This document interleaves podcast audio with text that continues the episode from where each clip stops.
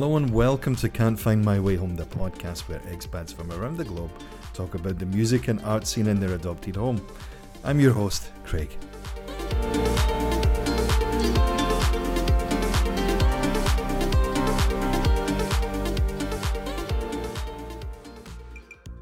In this episode of Can't Find My Way Home, we take a look at one of the live music landmarks in Seoul, South Korea, Woodstock in Itaewon.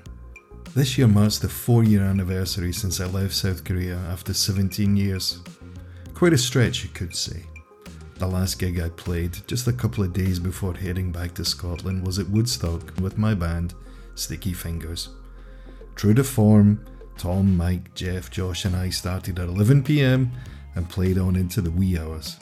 A bunch of friends swung by and watched the show, then we drank some more long into the night. It was a great, memorable way to leave the country I'd called home for so long. Loud music, friends, beer, great banter, late nights, then the long walk home with my cymbal bag, snare drum, and backpack full of sweaty t shirts, towels, and a myriad of other things that only drummers would appreciate. I played at Woodstock countless times over the years and forever cursed the increasing layer upon layer of duct tape on those once fantastic sounding drums. But that was part of the deal.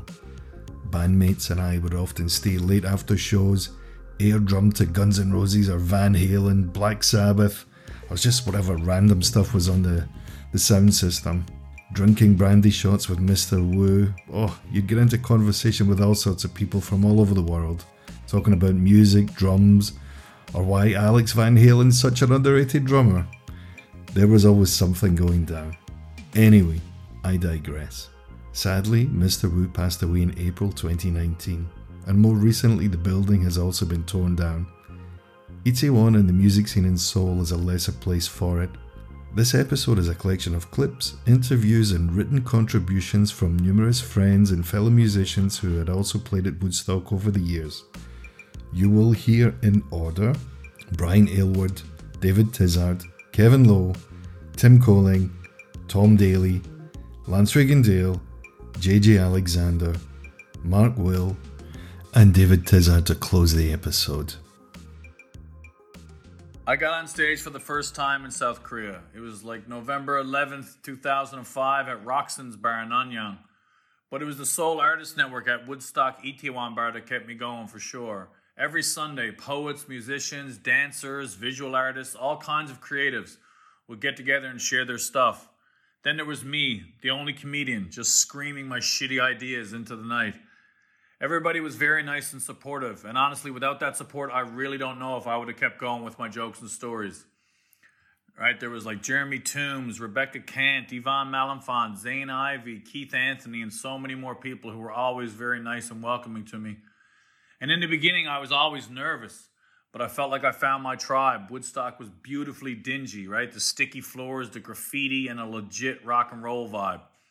And the talent level was truly incredible. I mean, who shreds a guitar better than Lance Regan? Tony LaRose was a savage on the drums. Of course, there was also Mr. Wu. To me, Mr. Wu was a mysterious pool hustler who was too cool for any of us. Here's a quick Mr. Wu story Woodstock was on the third floor. There was a stinky public bathroom on the second floor. I went to use the bathroom and the sink was full of puke. Absolutely full of puke. Rock and roll, baby. I went upstairs and I told Mr. Wu. He came back downstairs with me and without hesitation put his arm down into the sink and unclogged all the puke. Then he went back upstairs. I don't even know if he washed his arm or not. What a stud. Woodstock and the people who were there at that time meant a lot to me. I hope you guys are all good. Miss you guys. Korea fighting! Best venue I've played at, I saw a photo today and it's closing down.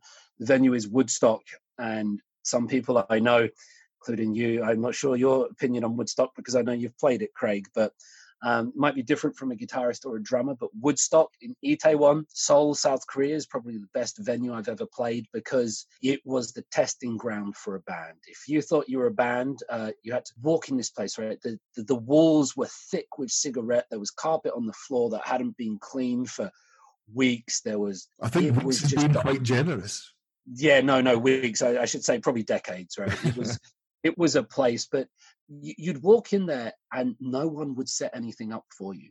You you had to go in there and handle everything. And if you could do that, and if you could rock Woodstock, you got free beers and drinks, whatever you wanted all night. You got a handful of cash and you got the respect of a certain community to be able to play that place. Because I saw many bands go in there and they couldn't do it. You no. know, so it is a hard place. So for me, Woodstock in One, it was a testing ground. I love and respect to Mr. Mr. Wu, sadly passed away.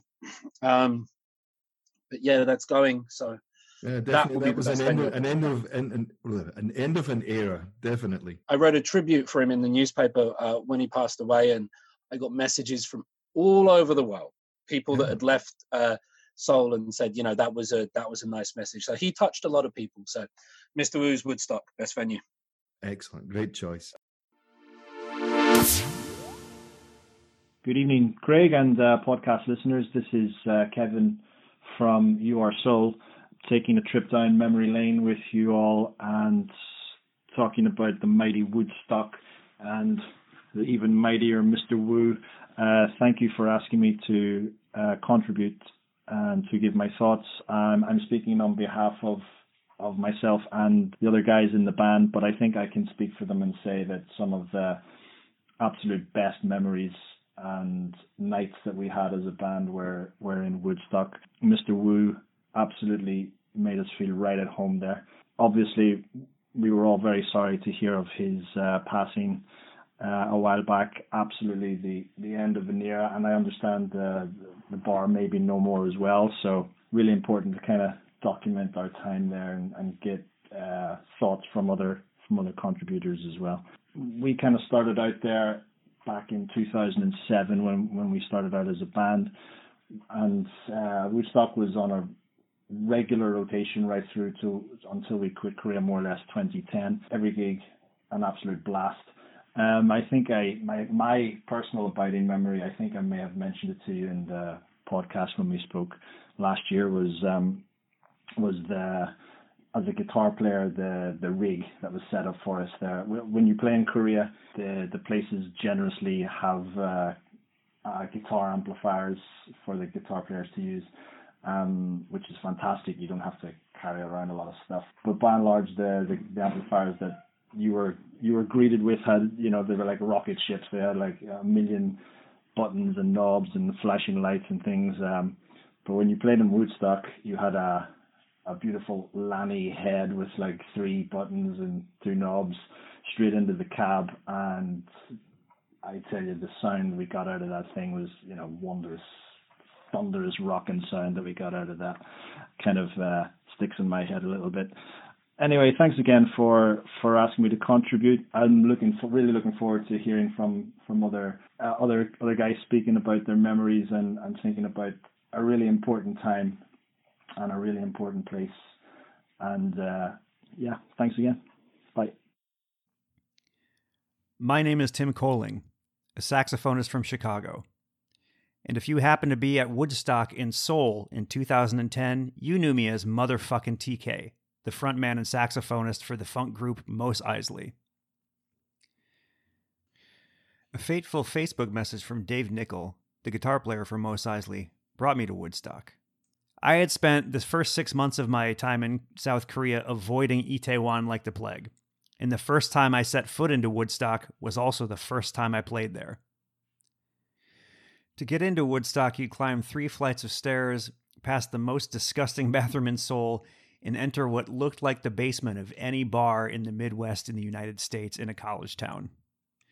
I think there is a door to the bar at the top of the stairs, but I don't ever remember it being closed.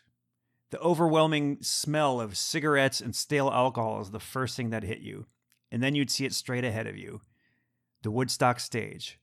Full stacks, house drum set, and a very questionable riser on which you'd play those gigs.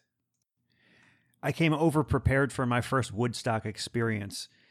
I was an active musician for about six years in Chicago prior to moving to Seoul, so I already had my own microphone for my sax. I was just looking for an XLR to plug into. The first show I played at Woodstock, I spent more time walking back and forth to the soundboard next to the bar, trying to get any channel to work than I did playing music.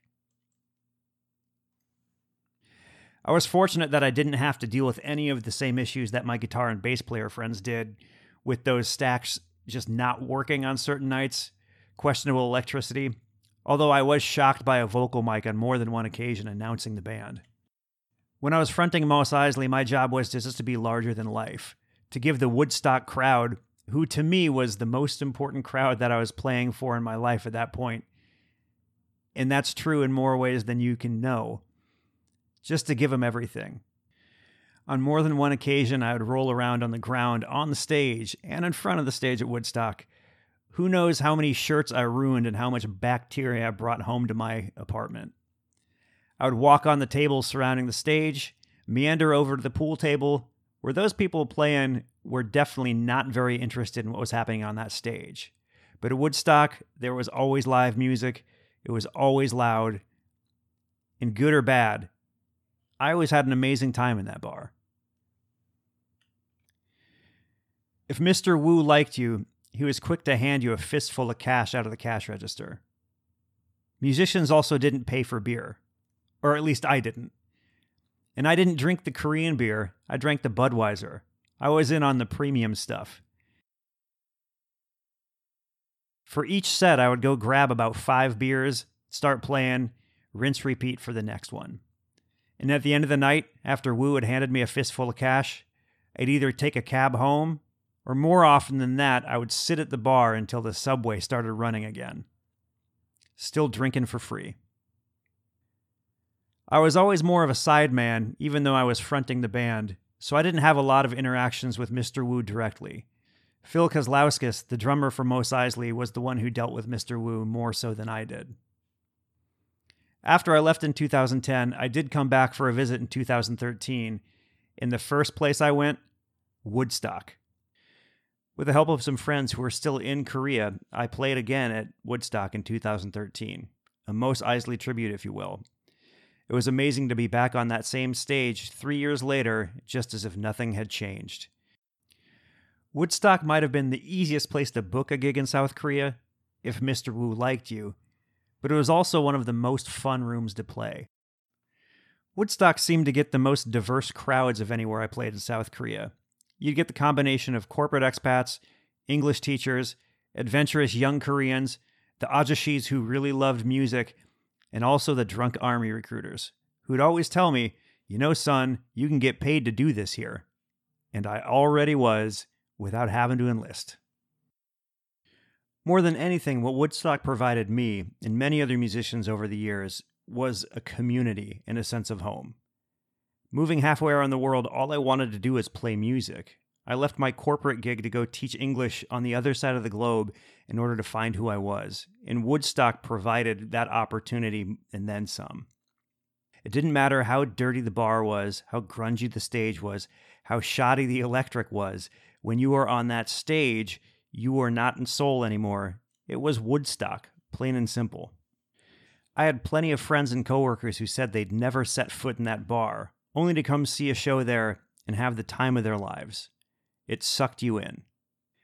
I wish I could comment more on what Woodstock was from the audience perspective, but the reality is, I was pretty much only there on nights when I had a gig. But it was the most important bar that I could be in in Seoul in any of those given nights. The opportunity to play so regularly at Woodstock while I was in Seoul was a catalyst to my music career to come.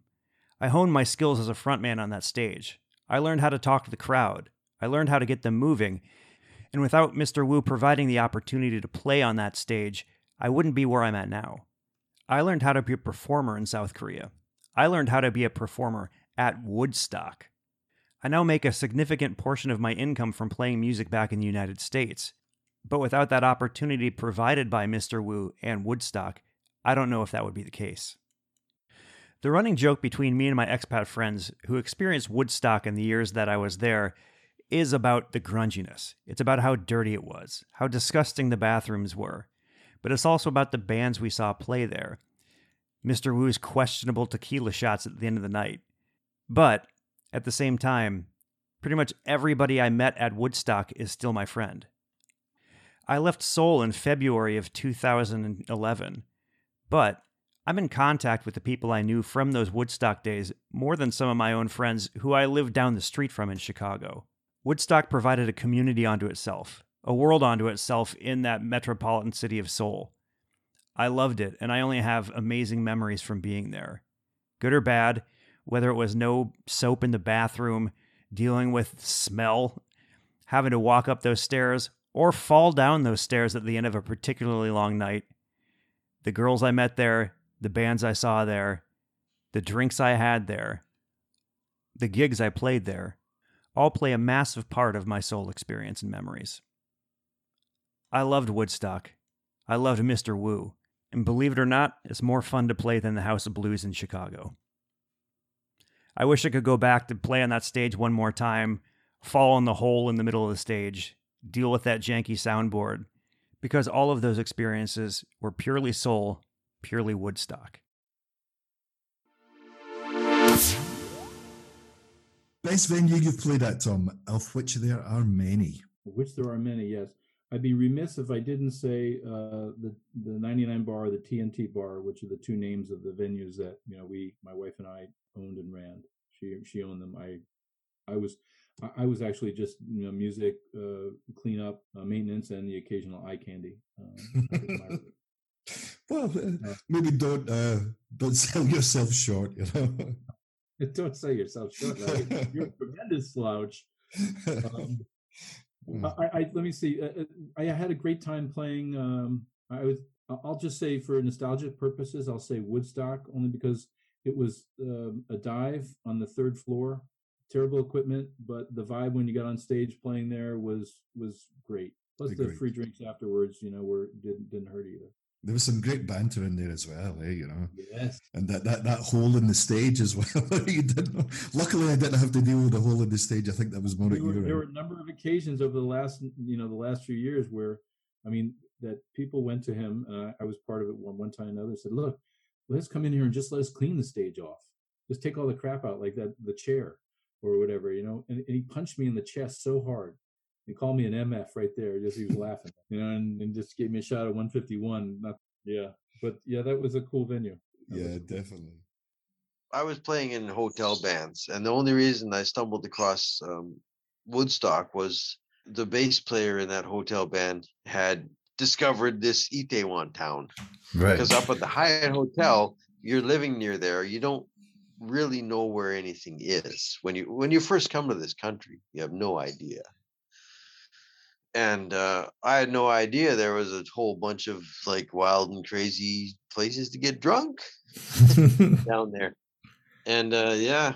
And this would be what, 99 or 2000? I was here in 98 at the Hyatt, and then I came back again and played the Hyatt in like, which was 99 as well. We came in that second time was like just before New Year's, and then uh, we stayed till like April, I think we got extended on that one. So that was like a long time in Korea. We I, mm.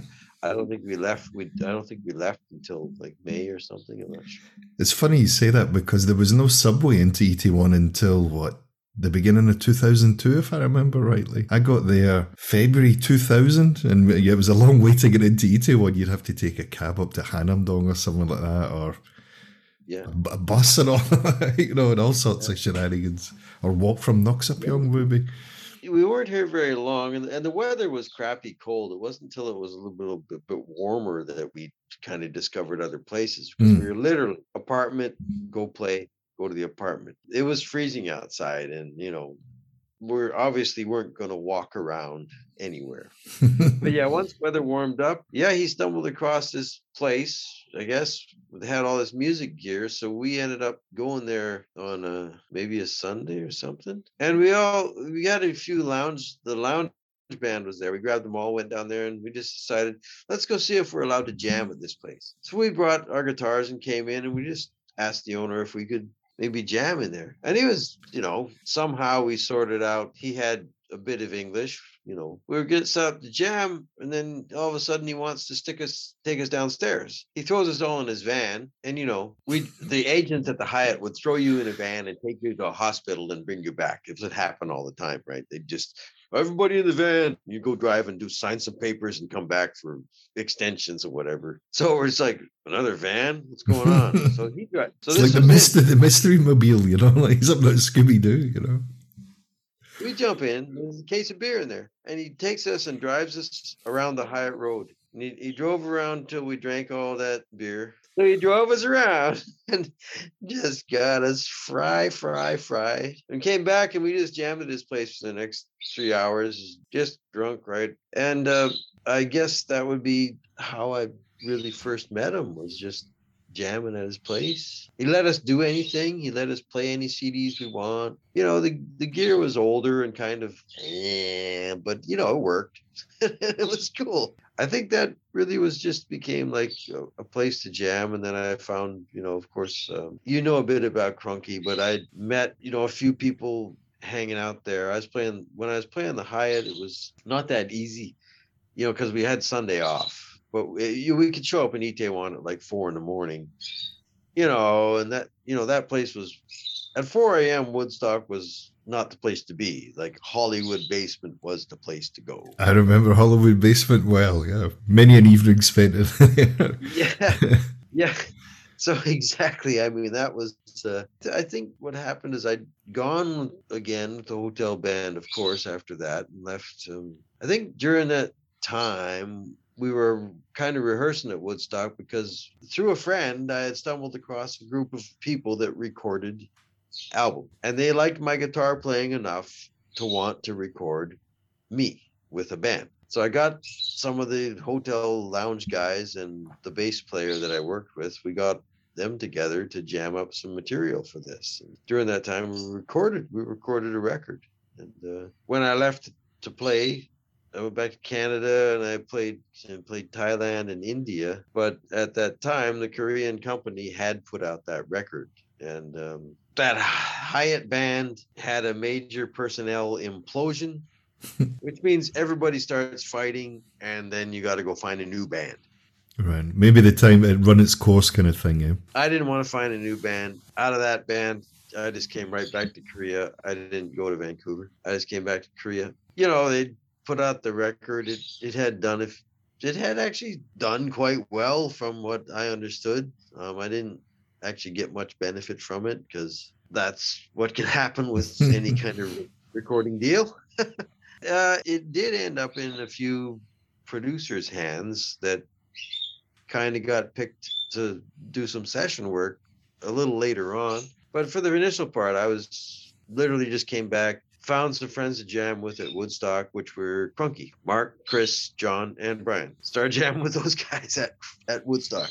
You know, I started to play a few of the jazz clubs because I met a few jazz musicians that were playing at all that jazz. So I don't want to get too far off crack, but I mean, I went through a few band member changes. People could play, couldn't play, blah, blah, blah. Played clubs here and there, jammed at Woodstock sometimes. And then I had the hard rock gig for about six months. And then there were some personnel changes, which turned into not so great. And towards the end of it, bassist and drummer, the hard rock was going to finish our contract. But that's what I thought.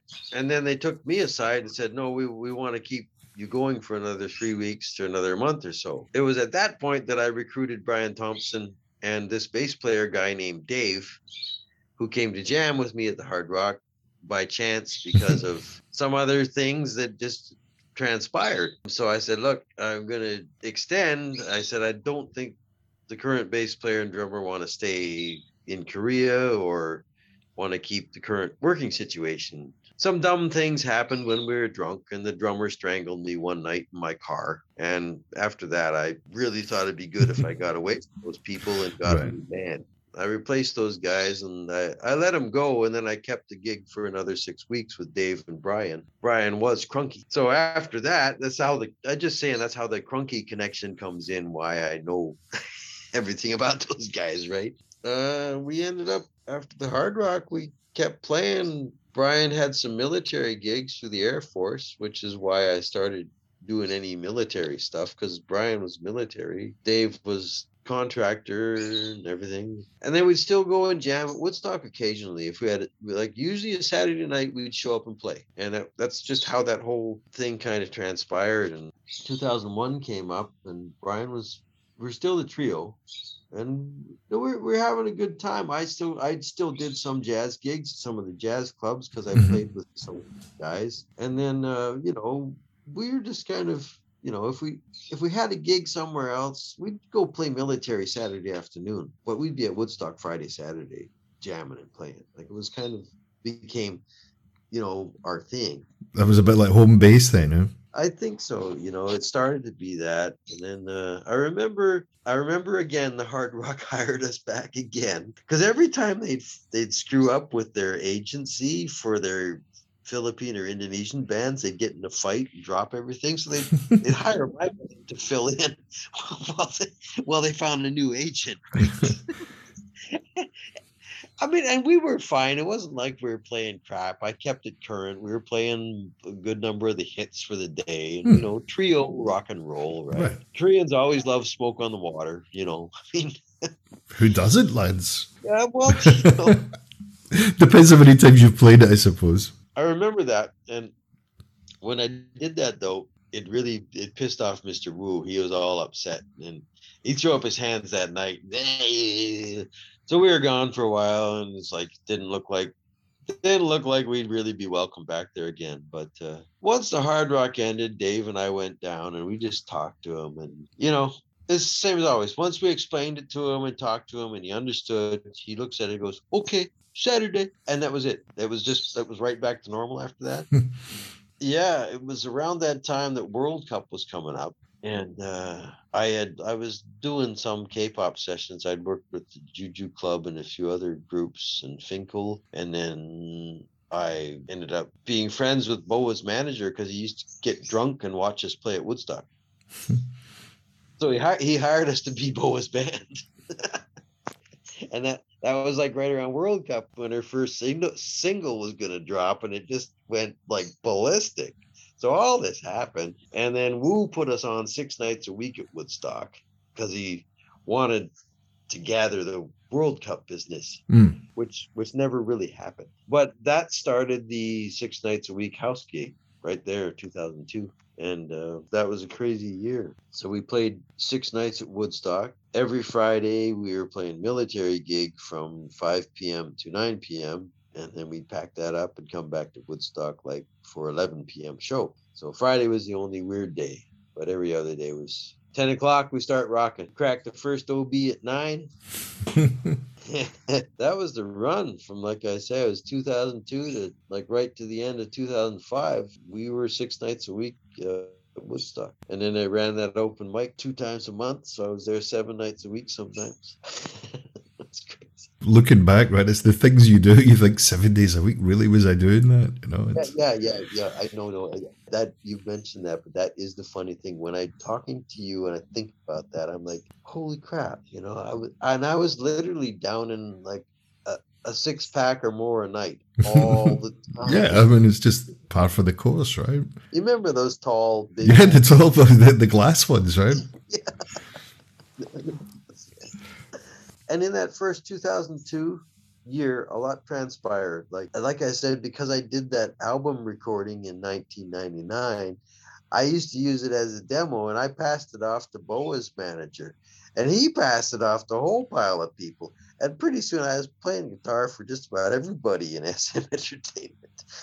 It was just it was so bizarre how all this happened. Like you know we'd play at this sleazy dump all the time and yet in the daytime i would be either in recording studios or television studios three days a week working on stuff and i'm half drunk out of my mind the whole time but yeah you know friends in powerful places and they right. just liked what I did it was, exactly man. yeah it's, it's kind of bizarre when i look i i think i was 30 you know that energy was still there too that that excitement, that energy, like you're 30, you can just magically you got the energy. Right. nowadays it's like, oh, let me get up and my back and hey. it's, a bit more heavy lifting involved these days. I think you know. I think we're of a similar vintage, lad. So I think we we we can appreciate these things. Oh, for sure, man. I mean, it's. A, I mentioned it was 2002, but shortly after that, once we were there six nights a week, the cops were on us. right. Yeah. Yeah. but uh, yeah, funny.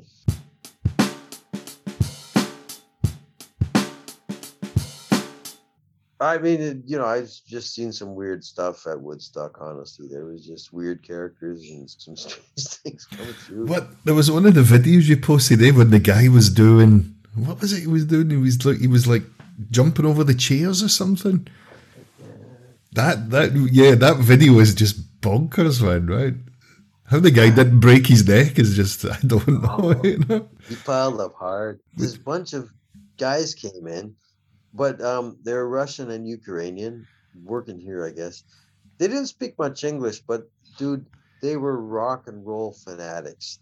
I swear these were the guys that were crying at Guns N' Roses when they first got to the mm-hmm. Eastern Bloc. These are the guys that were just crying, you know. But they, they just, we were playing all the rock and roll. They just, they were, they were buying us drinks. They were spilling booze everywhere and um, his buddies egged him on.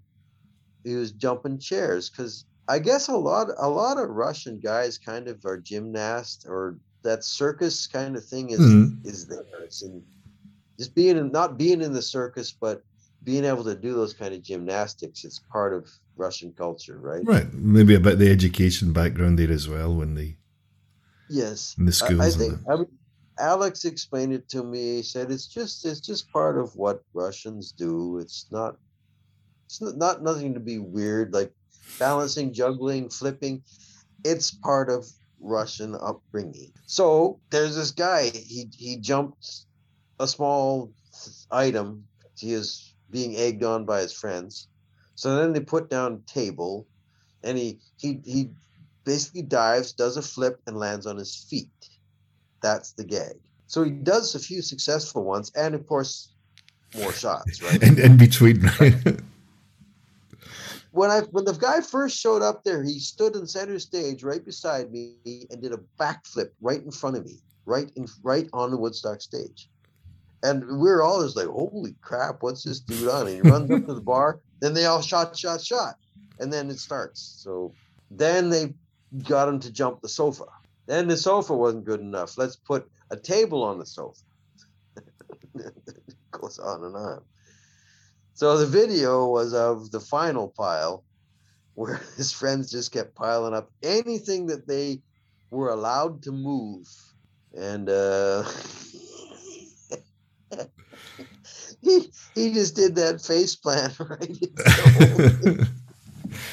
He's just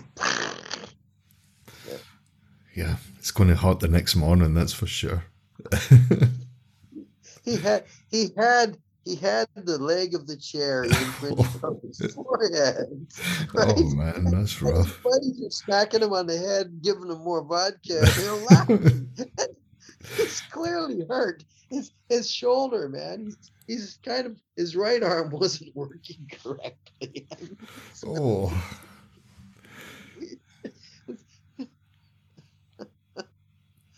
yeah.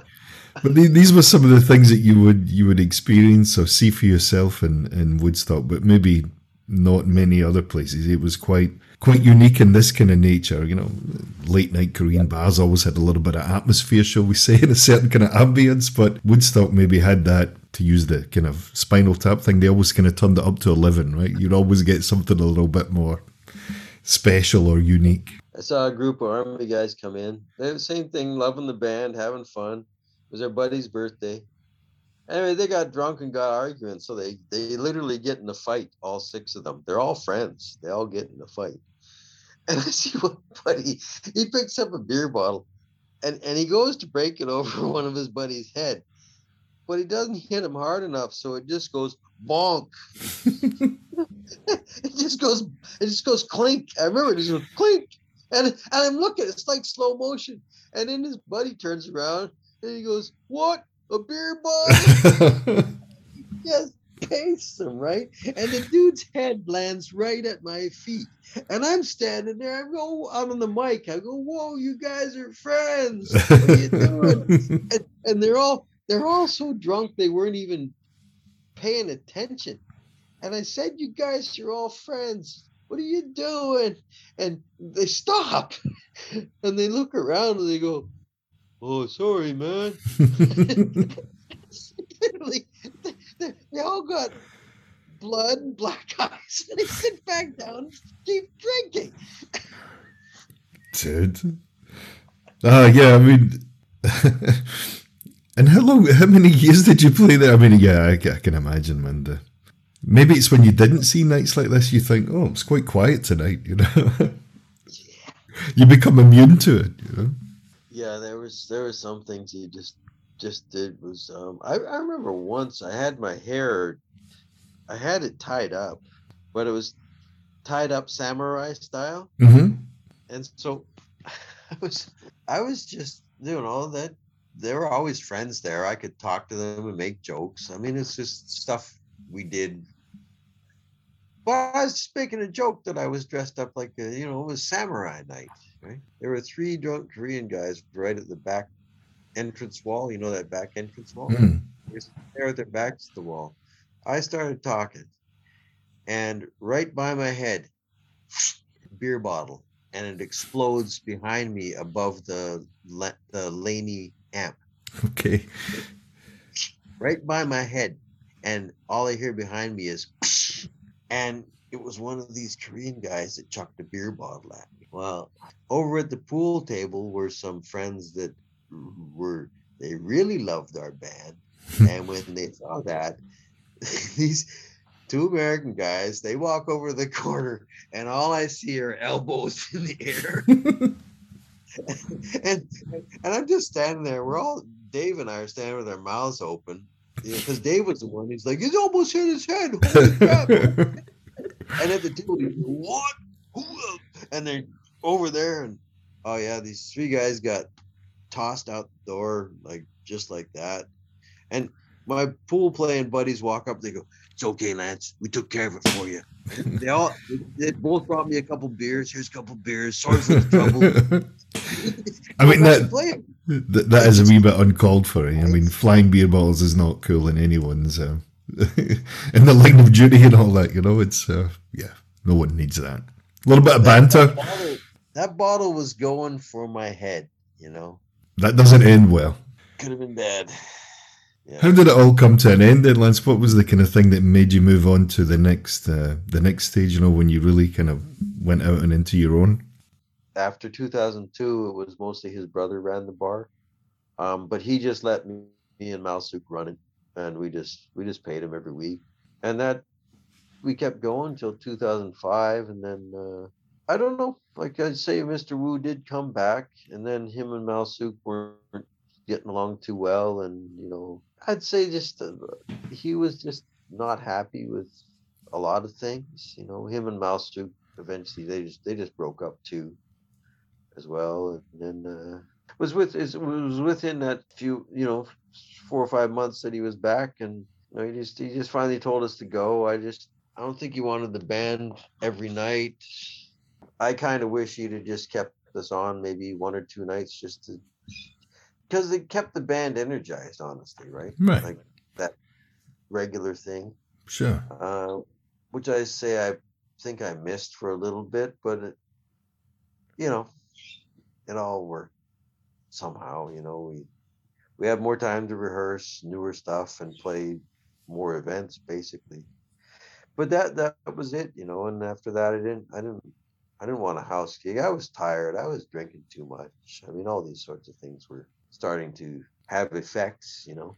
Right, and it grows arms and legs eh, when you live a kind of lifestyle like that. It just becomes the norm. How'd that door get broken at home? Well, uh, ooh. You might, you might not, energize is a good word to describe actually because you probably feel just like you don't have any energy for it. You know, it's just like, you know, the the weight of everything just becomes a bit too much. Eh? I think so. You know, the the open mic on Sundays was it was it was really fun because there were some really creative guys around. But once they started to kind of leave or move on or get different jobs, that whole crowd shifted, and it. I I, I don't really want to be negative about the open mic because I think there was great fostering of mm. you know people to, to get out of their shells and play, right. I thought was fantastic, and there was a lot of that. But it just kind of, it just kind of, some of it even turned into a bit of karaoke, which was really disappointing, and just started to be. That was even becoming kind of a, a, grind to do because I go I could say none of the really really cool people that had some really neat stuff to do they just they just stopped coming out too. I mean, it was just yeah, you know, they'd come one week, there'd be like three karaoke singers kind of trying to impress people, and then you know they get they they get upset about that. So you'd always had this sort of thing going back and forth, you know, with the, the true poets or the true musicians against the you know blah blah blah blah. I remember going one night. Oh, I don't know when this must have been, but I remember going one night, mm. and it was a most of it was um, like kind of poetry reading, if I want to say that, or it's not. That's not the right word. Spoken word. Yeah, it was. There was a bunch um, of that going on. I was like, it was all right. I remember being in Woodstock, and it was. Uh, yeah, I, th- I, think I was a voyeur in those days. I didn't play anything or whatever. I just kind of, you know, seen what was yeah. out there. Maybe I was looking for a band. I forget, but yeah, I kind of. But it was fine. You know, it was quite a pleasant atmosphere.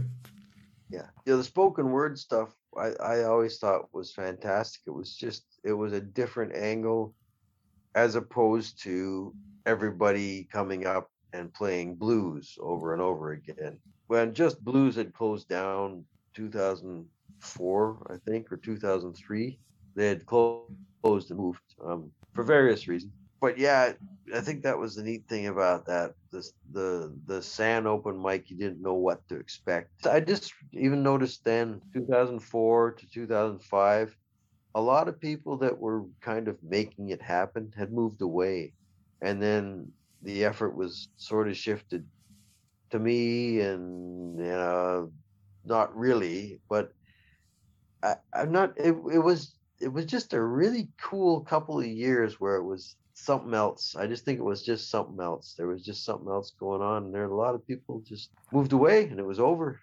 The right. real fun was it was over. It, it, Sunday was like a job. I'd go in Sunday, and it's like, oh, I'm sorry, but it'd be like, not not this guy again. Oh no.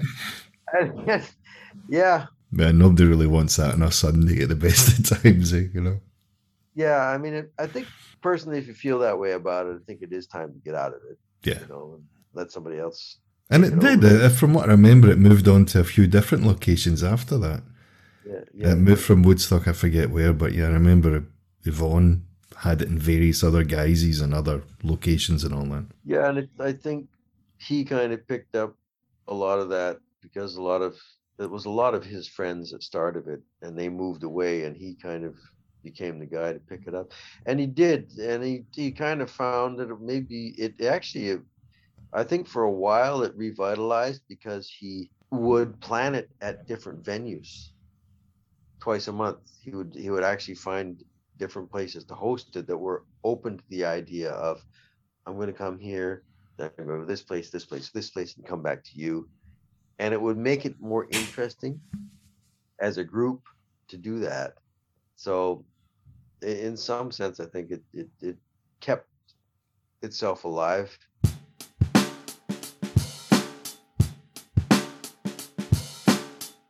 I mean, it was really nice to talk to you. I'm glad we did this. It's, it's, yeah, man, it was a pleasure. This podcasting is also part of you know entertainment industry, and I think it's a great thing to be doing. It's a good way to get the word out there. I think personalizes stuff. I think it just makes it makes a difference to whoever uh, whoever watches and listens to to any of these. You know, it's great work, brother. You're doing Thank good. you. Cheers, man. I'll catch up with you sometime soon, lads. All the best.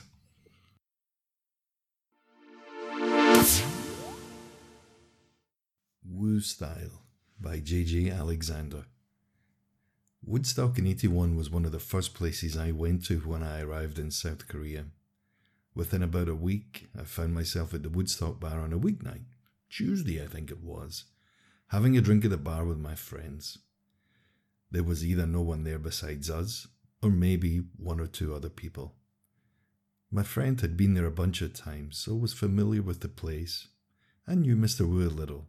Well enough to know he'd let us get on stage and play some music, if you can call it that, even though he had never met me before. After a few drinks, I think I borrowed one of the guitars that Mr. Wu had lying around, plugged in, and my friend grabbed a mic and we hashed out some old stuff we used to play back in the day to an empty venue. Little did I know Woodstock would be a major part of my life over the next two years. In my little world, it was one of the foundations of the music scene in Seoul, the other being Stompers. Why? A few reasons. Number one. Mr. Wu was one of the few club owners that would pay you cash if you played there, depending on how big the crowd was and assuming your band didn't suck. I had a rough patch financially when I was in Korea, as I had initially planned on living in China, but had problems with getting my visa there, so wound up in Seoul after a visa run.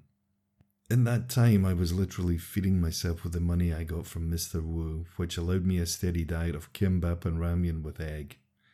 This was in addition to free drinks for the night, which he later changed the policy of, thank God, because we were drinking way too much free alcohol. Number two, Woodstock was one of the rare live venues in Seoul that would generate its own crowd. Most live music venues in Korea would consist of a crowd going to see a specific band, and when that band was done, the entire crowd would leave with the band, leaving behind a totally empty venue. So you had to bring your own crowd with you. Whereas Woodstock often had its own crowd of people, either just drinking and hanging out often playing DJ by playing songs on the house system or shooting pool, or maybe there just to actually see random live music. Some nights were totally dead and some nights were nearly packed. You never really knew. Number three, Mr. Wu would let you rehearse there for free during the weekdays. It was often pretty dead from Sunday to Thursday, so Mr. Wu would often let bands use the place to rehearse. Put all of those things together and you have a fertile ground for amateur musicians to do their thing. It allowed for bands to form that otherwise would not have had the outlet nor the resources to do so. This in turn allowed a band to then branch out and play at other venues in Seoul or even other parts of South Korea. All thanks to the generosity of Mr. Wu and his genuine love of music, specifically rock music. It also had a healthy mix of both expat bands and native Korean bands, which not only made for an eclectic musical experience, but also allowed expats to meet local Koreans and experience some of the culture. Some bands were totally amateur and sometimes awful, and sometimes were basically pro level. It was a great place to network and meet other musicians. Who knows how many bands were formed by musicians who met there, and the unpretentious atmosphere put everyone on equal footing so everyone felt approachable. Musicians, you know, sometimes can be very snobby. Over time, the place grew a family like atmosphere for me because you spent a lot of time around Mr. Wu, the bartenders, and the regulars, oftentimes eating and drinking with him at the bar even when it was dead. After Woodstock shut down, I never found another place like it in Seoul during my later visits. The place itself needed work, a lot of work. The sound system and amps, the bass amp in particular, were a total crapshoot if they'd be working or not.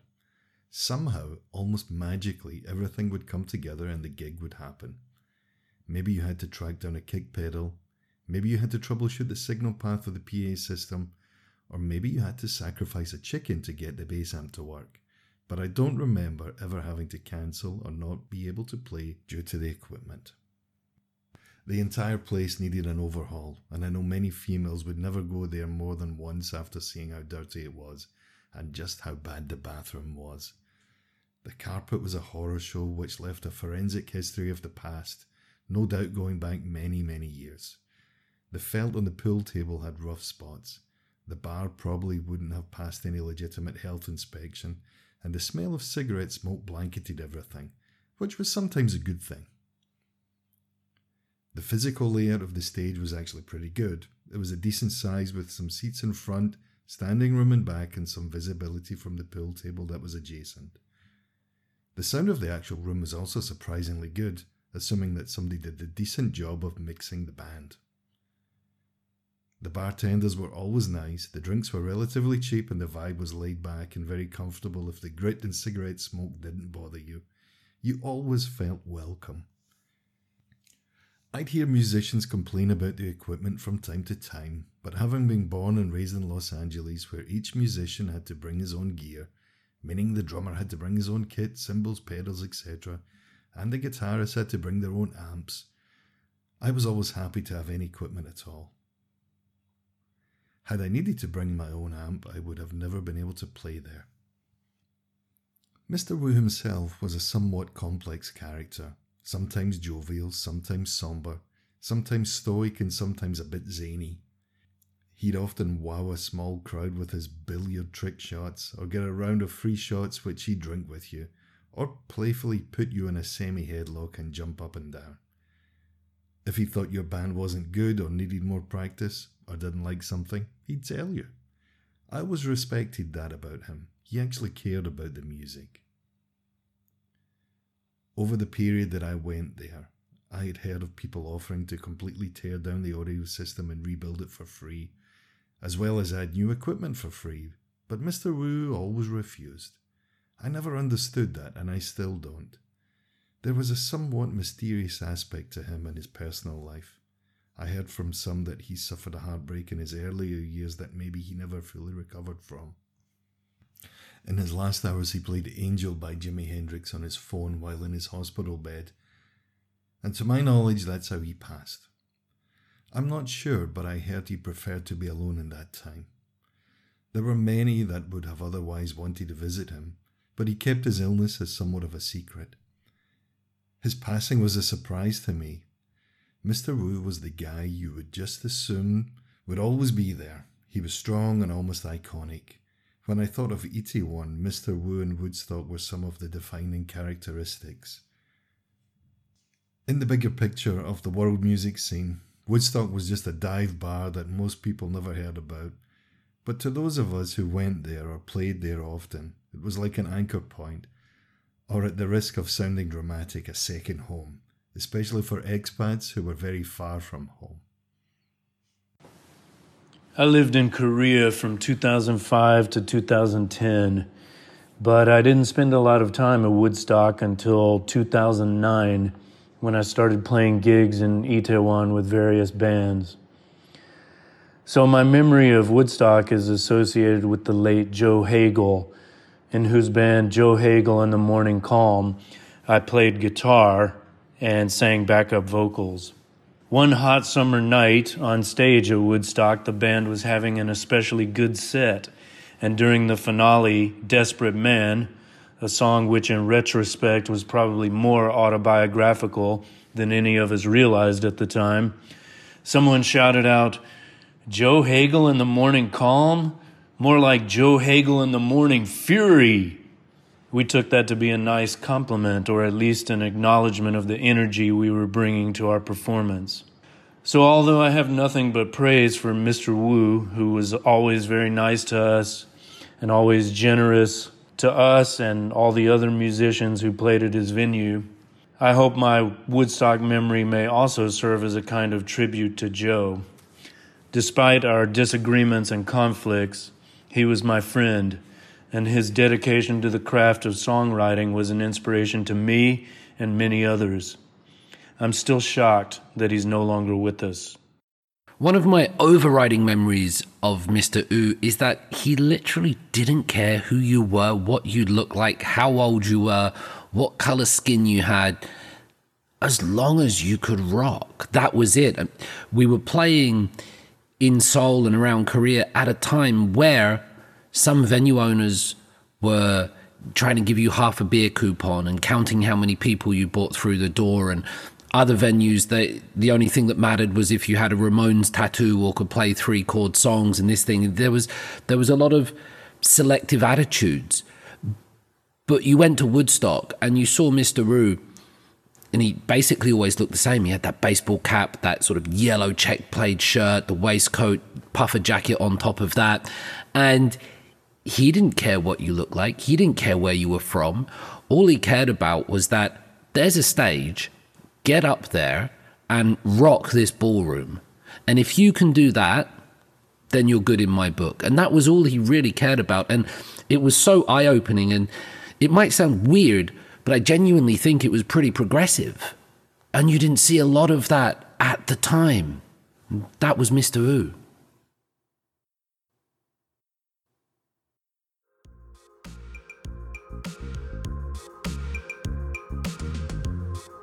can follow Can't Find My Way Home on Instagram at can't.findmywayhome, on Facebook at Expat Music Pod, and of course you can find us on Spotify, Anchor.fm, Apple Podcasts, and wherever you get your podcasts from, you'll find us there. Until the next one, this is Craig saying cheers.